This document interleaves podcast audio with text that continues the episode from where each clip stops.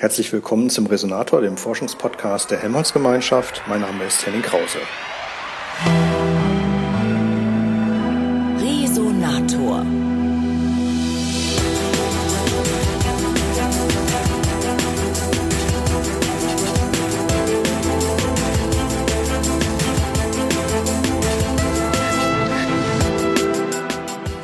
Heute ist ausnahmsweise mal nicht äh, Holger am Mikrofon. Ihr kennt äh, mich vielleicht noch aus der Folge 22 des äh, Resonators. Ich kümmere mich um die Redaktion des, des Resonators hier bei der Helmholtz-Gemeinschaft. Und ich hatte die Gelegenheit, mit Jan Wörner zu sprechen. Er war bis gestern Vorstands, Vorsitzender des Deutschen Zentrums für Luft- und Raumfahrt, DLR, und ist seit heute Generaldirektor der ESA. Viel Spaß bei dem Gespräch. Herr Wanner, Sie haben in Ihren Blogbeiträgen in jüngster Zeit immer wieder auf die, Ihre Vision ein DLR äh, hingewiesen. Äh, wie, was meinen Sie damit und äh, wie genau ist die Umsetzung beim Stand Ihrer Vision ein DLR? Also diese Idee von einem DLR, die hat ja für das DLR eine besondere Bedeutung.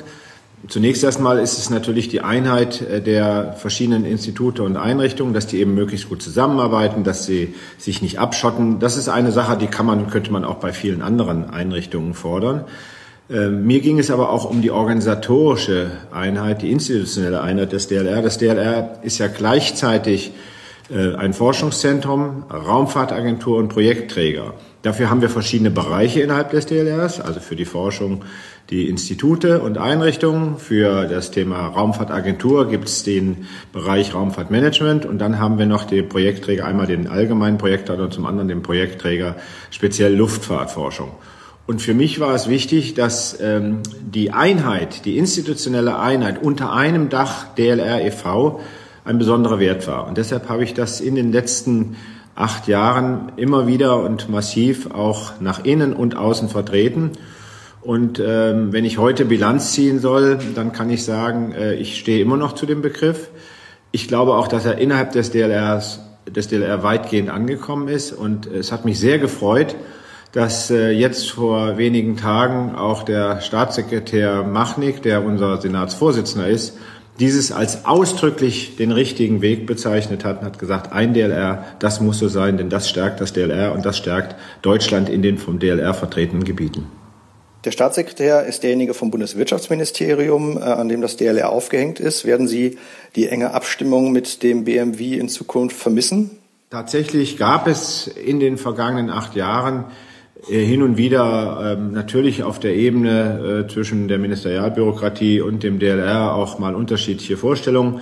Das ist zunächst erstmal, glaube ich, normal. Ähm, das, das muss auch so sein, weil unter Umständen unterschiedliche Interessen vertreten werden, nach innen zwischen den beiden. Aber in Summe äh, habe ich immer gesagt, sind wir beim Wirtschaftsministerium gut aufgehoben. Das DLR arbeitet sehr stark äh, auch mit der Wirtschaft zusammen und wir versuchen ja die Innovationskette von der Grundlagenforschung bis zum Produkt äh, auch wirklich zu schließen. Nicht alles machen wir selber, manchmal zusammen eben mit Partnern. Aber insofern fühlte ich mich immer als DLR sehr gut aufgehoben im Bundeswirtschaftsministerium. Heißt aber nicht, dass wir nicht mit dem Forschungsministerium auch gute Kontakte pflegen. Die ESA hat im Gegensatz zum DLR auch eine Zivilklausel. Beim DLR hatten Sie ja auch das Thema Sicherheitsforschung mit zu vertreten. Sind Sie erleichtert, dieses Thema jetzt los zu sein? Nein, ich habe äh, mich mit voller Überzeugung für äh, die zivile und die wehrtechnische Sicherheit im DLR eingesetzt.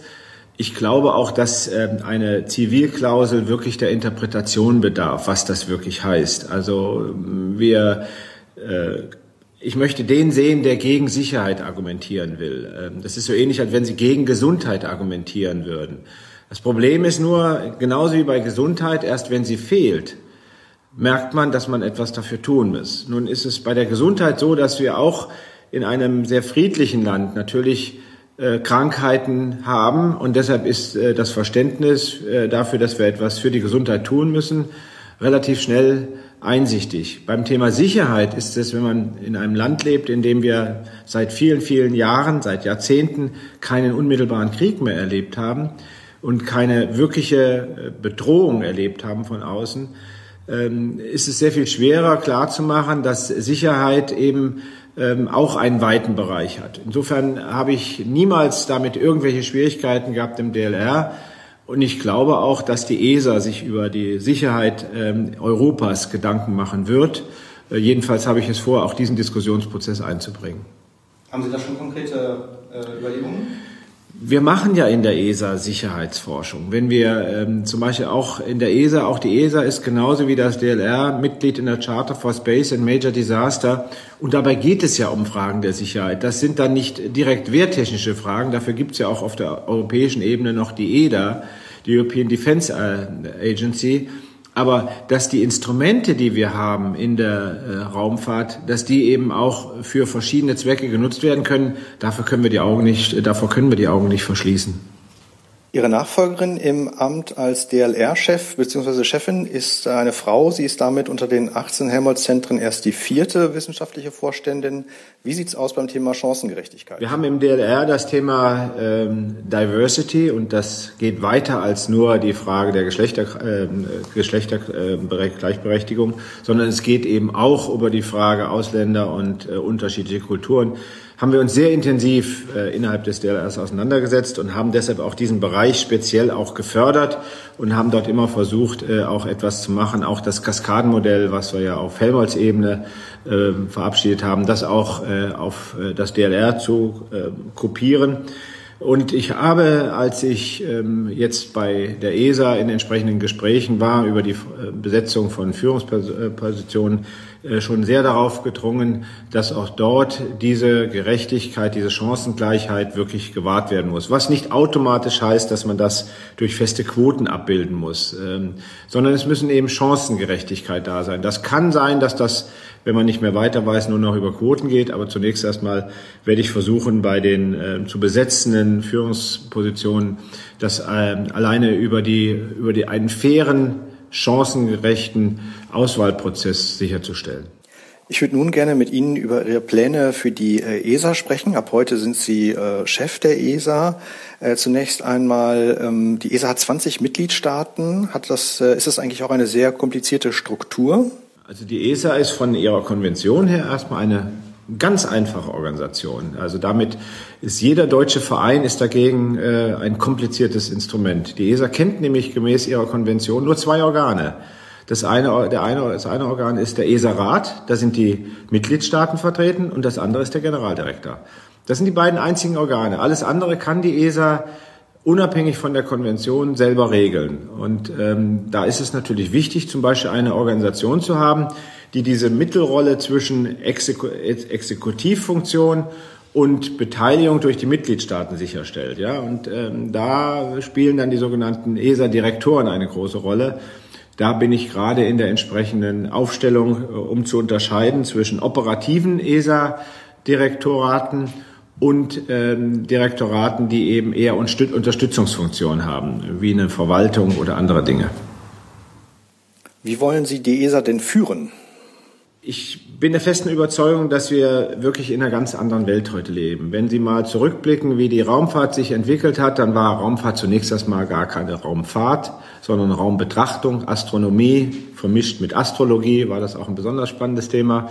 Ähm, und dann kam eine Phase, in der der, der Race in Space, also der Wettlauf im All loslang, im Kalten Krieg, ähm, sozusagen die Ära von Apollo. Äh, die dritte Phase war dann die Phase einer mehr der Nutzung, aber auch der Zusammenarbeit äh, ausgerichteten Raumfahrt. Ähm, man könnte sagen die Shuttle-Ära oder die äh, Ära der internationalen Raumstation. Und jetzt kommen wir in eine neue Ära. Und in dieser neuen Ära wird es sehr viel bedeutender sein, die Gesellschaft einzubinden. Äh, denn wir wissen mittlerweile, die Gesellschaft weiß, dass Raumfahrt sozusagen ihre neue Infrastruktur ist. Ob das für Navigation ist, für Kommunikation, äh, ob das für Erdbeobachtung ist, für Wetterbetrachtung, für Klimaveränderungsbeobachtung oder auch für äh, Forschung und Entwicklung. Also Raumfahrt ist äh, unsere neue Infrastruktur. Und so wie wir entspannt mit anderen Infrastrukturen umgehen, so geht die Bevölkerung auch mit der Raumfahrt sehr viel entspannter, entkrampfter zu, äh, um. Und es zeigt sich auch, dass die Raumfahrt immer wieder in Krisensituationen über irdische Probleme hinweg äh, eine Brückenfunktion einnehmen kann. Ähm, das hat sie schon im Kalten Krieg getan mit, dem, mit der Kopplung von Soyuz und Apollo 1975. Das tut sie heute mit der Internationalen Raumstation, während wir gleichzeitig auf der Erde ja ähm, durchaus die, den Krisenherd in der Ukraine sehen. Also deshalb glaube ich, dass ähm, die Raumfahrt eine neue Funktion einnehmen kann. Und in dieser neuen Funktion gilt es dann auch, die Instrumente anzupassen. So wie vielleicht nach der klassischen Musik, bei der der Komponist am Anfang stand und am Ende der Linie stand der Dirigent und das Orchester und haben daraus ein Masterpiece gemacht. So würde ich sagen, so wandeln wir uns jetzt hin zum Jazz, indem wir natürlich eine Anfangsidee brauchen, die kann von einem Einzelnen stammen oder von mehreren. Und am Ende müssen wir das Musikstück auch aufführen, sprich die Mission realisieren. Aber dazwischen, dazwischen ist die Jam Session, in der eben verschiedene Kompetenzen, sprich die verschiedenen Länder, verschiedene Geschlechter, you name it, zusammenarbeiten, um in, in wirklich direkter Interaktion dann auch noch Besseres zu schaffen. Ja, apropos Jazz, äh, wenn Sie Jazz statt Klassik spielen wollen, dann müssen die Leute auch triolische statt gerade Achtel spielen können. Wie wollen Sie die Menschen dabei mitnehmen? Ich hoffe, dass ich sie nicht mitnehmen muss, dann würden sie ja irgendwie hinter mir sitzen. Ähm, ich hoffe, dass das eine gemeinsame Bewegung geben wird. Und ähm, wir haben das im DLR schon so ein bisschen mal ausprobiert. Ich bin äh, jedes Jahr einmal an alle Standorte gegangen und habe dort mit allen Mitarbeitern und Mitarbeitern ähm, die Diskussion gehabt. Ähm, dann ist das wirklich eben kein Vortrag, der Vorstandsvorsitzende erklärt, wo es lang geht. Das muss er auch manchmal machen. Ähm, sondern es war eben die Interaktion, was habt ihr für Ideen? Und ich glaube, dass das auch die Rolle von mir sein kann als ESA Generaldirektor, dass ich äh, sehr viel stärker äh, auf das höre, welche Interessen vorliegen, dass am Ende dann eine Entscheidung und auch eine Bewertung der Risiken und so etwas, dass das natürlich beim Generaldirektor verbleibt, ähm, das ist für mich kein Widerspruch. Ich würde nun gern mal zu der Frage von Open Science kommen. Es gab aktuell bei der Rosetta-Mission Diskussionen darüber, wie Bilder, wie schnell Bilder veröffentlicht werden. Wie stehen Sie zum Thema Open Science? Aus meiner Sicht gilt für Wissenschaft erstmal äh, tatsächlich, ähm, da sie ja auch im Wesentlichen von der öffentlichen Hand, von den Steuerzahlerinnen und Steuerzahlern finanziert wird, dass dort der offene Zugang auch ein wichtiges Gut ist. Aber wir müssen äh, natürlich auch sehen, dass der Zugang zu den Daten und die Verarbeitung von den Daten unter Umständen auch ganz klare wirtschaftliche äh, Aspekte beinhaltet. Wenn ich sage, alle Daten freigeben, dann sage ich mal, wenn ich Ihnen die Radardaten äh, von einem Satellit gebe, dann können Sie mit den Daten überhaupt nichts anfangen. Die kann ich Ihnen schnell geben. Sie können aber gar nichts damit anfangen, weil Sie sie erstmal dekodieren müssen. Und das heißt, Sie müssen richtig konkret Arbeit hineinstecken. Und da ist es auch irgendwie verständlich, wenn ich zusätzliche Arbeitsleistungen äh, aufbringen muss, dass ich die auch sehen muss, ob die finanziert wird. Und wenn das über private Unternehmen passiert, dann finde ich es auch irgendwie logisch, dass die privaten Unternehmen auch dafür Geld bekommen. Und dann ist es die Frage der öffentlichen Hand. Äh, ob sie private Unternehmen finanziert, damit die die Daten entsprechend aufbereiten und dann sagen, und jetzt stellen wir sie der Öffentlichkeit zur Verfügung. Also das kann man zwar pauschal mal fordern, Free and Open Access, das sagen wir immer schnell und gerne bei Copernicus, aber wir sagen es nicht für alle Daten und nicht für alle Datenprodukte. Also das ist schon ein etwas komplizierterer Bereich, aber prinzipiell bin ich immer für Transparenz und halte es gerade auch, ähm, weil wir das Geld vom Steuerzahler und der Steuerzahlerin auch haben wollen, äh, halte ich es für richtig, äh, so transparent wie möglich äh, zu arbeiten. Die Daten der Sentinel-Satelliten von dem aktuellen Aufbau befindlichen Erdbeobachtungssystem Copernicus sind teilweise frei zugänglich. Wie frei sind sie denn? Wir haben bei dem Copernicus-Programm ja die Situation, dass die Europäische Kommission ganz wesentlich äh, diese Projekte finanziert und auch die bis hin zu den Produkten, bis hin zu wirklichen Daten, die auch der äh, Normalbürger entziffern kann, finanziert. Und deshalb ähm, hat die äh, Kommission auch gesagt, und dann werden wir auch den Zugang offen, äh, auf, äh, offen halten. Also das ist, ist genau der Fall, den ich gerade erklärt habe. Da ist die öffentliche Hand, die Kommission hat gesagt, für die normal aufgelösten Bilder die äh, werden wir der Öffentlichkeit zur Verfügung stellen. Äh, wenn aber jetzt spezielle Dinge da gemacht werden, dann hängt es eben davon ab, wer die bezahlt und der hat dann auch das Recht dafür. Wäre denn nicht auch ein grundsätzliches Offenstellen aller Daten für die ESA in Zukunft äh, vorstellbar? das können Sie fordern, aber dann müssen Sie gleichzeitig äh, auch die Mittel dafür bereitstellen. Und dann würde ein Satellitenprojekt um ein Vielfaches teurer, um ein Vielfaches. Also die Wertschöpfung äh, bei Satellitendaten, die findet ja erst statt, wenn der Satellit schon fliegt. Also die findet ja nicht statt dadurch, dass der Satellit fliegt, sondern wenn der Satellit fliegt. Äh, da sind ja äh, wesentlich höhere Summen dann im Spiel unter Umständen als das, was der Satellit selber kostet. Also das, glaube ich, muss man wirklich ganz nüchtern sehen. Also ich halte es richtig, dass die Europäische Kommission gesagt hat, Free and Open Access halte ich für einen sehr guten Ansatz. Aber das hat sie entschieden, dass sie das mit ihrem Geld macht. Und wenn das andere mit anderen Geldern äh, anders entscheiden, ist das auch ein Recht. Welche sind denn die äh, Reformen, die Sie bei der, Erst bei der ESA nun als erstes anpacken wollen? Also es gibt eine ganze Bandbreite von Themen, die ich sozusagen als Pflicht habe. Die Frage ist, welche Kür kann ich draufsetzen? Also die Pflicht ist erstmal, äh, die Ariane 6 zum Erfolg zu bringen, ähm, über äh, Programme wie ExoMars äh, und deren Realisierung auch zu arbeiten. Ähm, wir haben viele andere Probleme wie Galileo, Copernicus.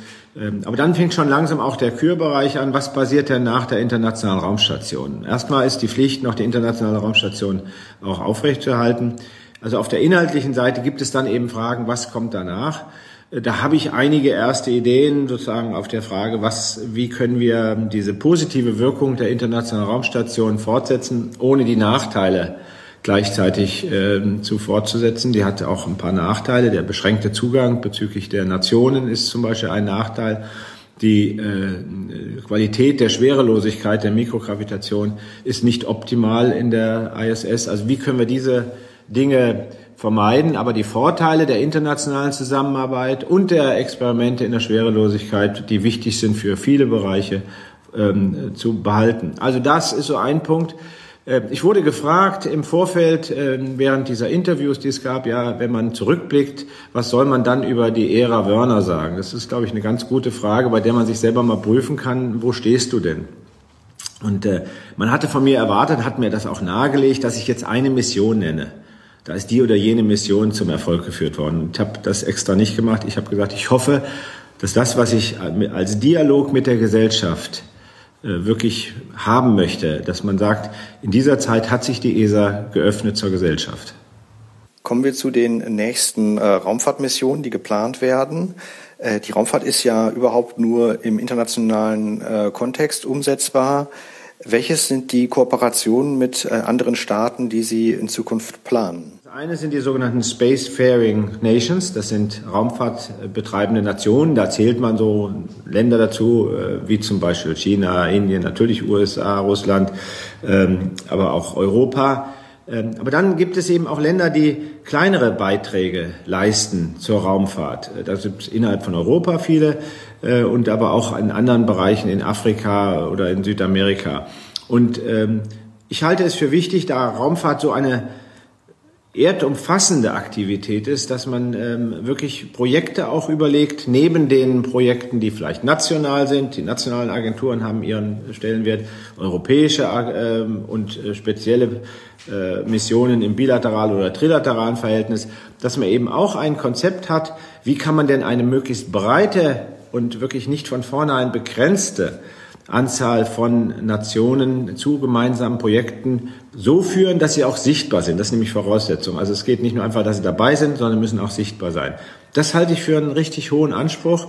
Äh, und dann würde ich an keiner Grenze Stopp machen. Das, ähm, wie gesagt, es hat sich gezeigt, dass Wissenschaft und Forschung immer in der Lage ist, irdische Grenzen zu überschreiten und auch in Krisenzeiten oder auch ähm, in Zeiten, in denen wir politisch oder mit unseren Werten Schwierigkeiten haben mit einem anderen Land, ist Isolation dieses Landes aus meiner Sicht nicht die richtige Antwort. Ähm, jedenfalls nicht im wissenschaftlich, äh, äh, wissenschaftlichen Bereich. Das kann politisch anders bewertet sein. Aber im wissenschaftlichen Bereich halte ich es für wichtig, dass man dort immer weiter zusammenarbeitet, um auch für eine Zeit nach einer Krise gerüstet zu sein. Die Amerikaner haben sich äh, bisher insbesondere bei der ISS geweigert, mit äh, China zusammenzuarbeiten. Äh, kann das in Zukunft noch so bleiben oder muss nicht auch eines, eine Zusammenarbeit mit China geben? Ich hatte schon vor Jahren, als ich gefragt wurde, da gab es eine Kommission von Obama, Präsident Obama, ähm, äh, und da hat er gefragt, wie geht das weiter mit, also die Kommission hat gefragt, wie geht das weiter mit der ISS? Und dann habe ich gesagt, man sollte auch überlegen, ob man auch schon die ISS öffnen kann für Länder wie Indien oder China. Und ähm, die Amerikaner hatten zu dem Zeitpunkt größte Bedenken mit äh, China und ich habe auch Bedenken bezüglich Intellectual Property Rights, äh, also Schutzrechten. Äh, natürlich sehe ich auch ähm, Werte wie Menschenrechte und so etwas als etwas Wichtiges an. Aber noch einmal, ich halte es für richtig, ein, auch Projekte, Missionen zu überlegen, die wir wirklich mehr öffnen. Und da kommt übrigens der ESA vielleicht eine zentrale Rolle zu und auch Deutschland. Denn wir sind da äh, gut positioniert als Mittler zwischen den Welten, sage ich mal so. Ja, also wir haben äh, Europa nicht nur geografisch sitzen wir zwischen den Blöcken, die ja in der Form gar nicht mehr Blöcke sind. Ähm, und wir sind aber auch äh, in der Wissenschaft und in der Wirtschaft verknüpft mit vielen Ländern. Also Europa und Deutschland insbesondere können dann eine mittlere Rolle einnehmen äh, und äh, das würde ich gerne unterstützen. Aber als überzeugter Europäer.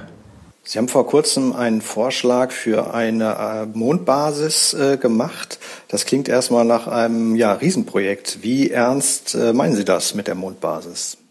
Ich bin fest davon überzeugt, wenn man als Chef einer Einrichtung agiert, und das werde ich sein als ESA, das bin ich auch beim DLR, dann ist es nicht der richtige Weg, nur einfach zu sagen, was wollt ihr, was wollt ihr, was wollt ihr, was wollt ihr, was wollt ihr. Das ist eine übliche Methode, die halte ich für kritisch. Ähm, sondern ich halte es für richtig, dass man einfach mal einen Stein ins Wasser wirft, dann aber auch mutig genug ist, im Zweifel zu sagen, okay, ich sehe, ihr habt eine bessere Idee. Diese Idee einer Mondbasis, ähm, die habe ich darauf entwickelt, dass ich sage, was ist gut an der ISS? Gut an der ISS ist die internationale Kooperation. Und was ist nicht ganz so gut, dass sie so begrenzt ist und dass sie sehr stark auf die sehr stark auf die ähm, astronautische Raumfahrt ausgerichtet ist und nur stückweise jetzt auch äh, robotische Aktivitäten dort äh, anlanden, aber immer doch ziemlich teuer, weil eben diese, dieser Schutz auch der ISS wichtig ist.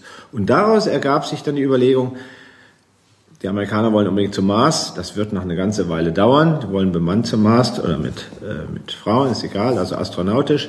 Und ich habe gesagt, der Mond ist eigentlich ein ideales Objekt. Da können viele hinfliegen, ohne äh, dass sie voneinander massiv abhängig sind. Und man könnte dort eben verschiedene Fähigkeiten zusammenführen. Ähm, und das ist dann eine Mondbasis oder ich habe ja auch gesagt Moon Village, was man sich nicht so vorstellen sollte wie fünf Häuser, eine Kirche und ein Bürgermeisteramt sondern äh, das, was ein Dorf ausmacht, sind ja, dass ganz unterschiedliche Leute im Dorf zusammen sind. Und so war das hier gemeint, dass ganz unterschiedliche Kompetenzen zusammenkommen, wie robotische Raumfahrt vielleicht von dem einen, zum Beispiel von Deutschland auch, ähm, und äh, astronautische Raumfahrt dann eben eher zum Beispiel von den Amerikanern oder den Chinesen oder den Russen, weil die eben die, auch die Transportmöglichkeiten dafür haben. Also die Vielfalt in einer, an einer gemeinsamen Stelle zusammenzuführen dann neue Wissenschaft zu realisieren. Der Mond ist weiterhin wissenschaftlich hochspannend. Die Frage der Nutzung der Ressourcen dort, und zwar nicht, um sie wieder nach, zur Erde zu bringen, wer das will, kann das auch machen, aber wenn wir tatsächlich mal zum Mars fliegen wollen, dann wäre es nicht vernünftig zu sagen, wir fliegen alles zum Mars, was wir da brauchen und fliegen es wieder zurück, sondern dann sollte man den Mars nutzen und das kann man ideal, die Techniken dafür kann man ideal auf dem Mond entwickeln. Der Mond, ich hatte ja sogar noch konkret die Mondrückseite angesprochen, ist aber auch spannend, um zum Beispiel ein großes Teleskop aufzubauen mit den Materialien des Mondes. Ein Teleskop, um in die Tiefen des Universums zu schauen. Also es ist Grundlagenforschung, es ist angewandte Forschung, es ist Technologieentwicklung, aber vor allen Dingen auch internationale Kooperation. Das versteckt sich hinter diesem Begriff. Wenn einer mir ein besseres Projekt sagt, das die Bedingungen einhält, bin ich sofort bereit zu sagen, okay, let's go. Auf jeden Fall könnte Ihnen vielleicht jemand ein günstigeres Projekt äh, vorschlagen. Das hier klingt ja doch äh, nach sehr, einem sehr aufwendigen Projekt. Wo wollen Sie denn das Budget dafür herbekommen? Ich glaube, es ist eben das, das große, großartige ist an diesem Projekt auch, es ist absolut modular. Es braucht eben nicht erst eine Mindestgröße. Die ISS brauchte, damit sie dort ist, wo sie jetzt ist, eine Mindestgröße. Ja? Äh, ein solches System, wenn man es sich vereinbart, kann ganz klein anfangen und kann äh, beliebig, ist beliebig modular aufbauen. Also ich glaube gerade der Kostenaspekt spricht für das Mondprojekt. Aber wie gesagt, wenn jemand, äh, und übrigens auch private wie öffentliche Mittel können da genauso reinfließen. Also Herr Bigelow sagt ja immer, er will auch einen, ein Hotel auf dem Mond bauen kann das da, könnte das dann damit einbringen. Also ich glaube, gerade das spricht für das Mondprojekt. Deshalb sage ich, wenn einer ein besseres Projekt hat, das Bessere ist des guten Feind, freue ich mich. Also nicht nur so, dass ich sage, schade, äh, ich habe nicht die beste Idee gehabt, sondern ich drehe das sogar um. Wenn die Idee besser ist, dann prima. Aber wir brauchen Ideen. Diese Aussage, in 30 Jahren fliegen wir zum Mars, das hört man nun auch schon seit 10 äh, Jahren und seit 15 Jahren, ohne dass es äh, die Zeiträume kürzer werden. Ist das eigentlich glaubwürdig? Die Amerikaner haben ja auch ähnliche Pläne, die muss man jetzt nur einfach noch mal ein bisschen zusammenführen. Die haben, haben ja auch den Mond nicht abgeschrieben. Ähm, die Amerikaner sagen häufig, sie wollen zum Mars, aber der Mond ist für, für sie auch eine Entscheidung. Also Mars ist für uns, äh, der Mond ist für uns natürlich auch in der Diskussion mit den Amerikanern ein zentraler Punkt. Also es geht nur, wenn die anderen Länder das auch wollen und äh, wir sind dann vielleicht sogar nur Follower. Äh, wenn man diesen Mondgedanke, nehmen wir mal an, man wolle diesen Mondgedanken machen, dann muss man in den nächsten Jahren anfangen, das vorzubereiten. Wir haben noch mit der ISS jetzt vielleicht zehn Jahre vor uns. Ähm, Europa hängt da sogar noch ein bisschen. Wir haben nur fünf Jahre bisher sichergestellt. Also wenn wir das wollen, dann müssen wir bald anfangen. Und dann gibt es nicht einen Zeitpunkt, in dem das fertig ist, sondern das wäre eben durch diese Modularität auch beliebig ähm, erweiterbar. Wenn man zum Mars will, dann muss man vorher überlegen, was man dort will. Nur hinzufliegen ist einfach. Hinfliegen und zurückkommen ist schon viel schwerer. Ähm, und wenn Sie dann auch Leute hin und zurück, gesund hin und zurück haben wollen, dann muss man einfach feststellen, die Technologie und so weiter haben wir heute nicht. Wir können nicht verantworten, jemanden loszuschicken auf eine Reise, die insgesamt zwei Jahre dauern würde. Also die reine Flugzeit ist kürzer, aber wegen der Konstellation Erde-Mond Erde-Mars äh, dauert die Reise zwei Jahre oder bis zu zwei Jahren. Ähm, wir können nach, mit unserer heutigen Technologie nicht verantworten, dass jemand nach einem Monat oder egal wann schwer krank wird äh, und diese Reise nicht mehr übersteht. Das wäre ethisch nicht vertretbar. Deshalb müssen wir da auch noch neue Technologien haben. Und ich kann Ihnen beim besten Willen nicht sagen, wann das sein wird. Ich sage nur, innerhalb der nächsten 30 Jahre wird das nicht der Fall sein. Ich kann nur die Negativaussage machen. Jan Wörner, vielen Dank für das Gespräch und alles Gute für die neue Aufgabe.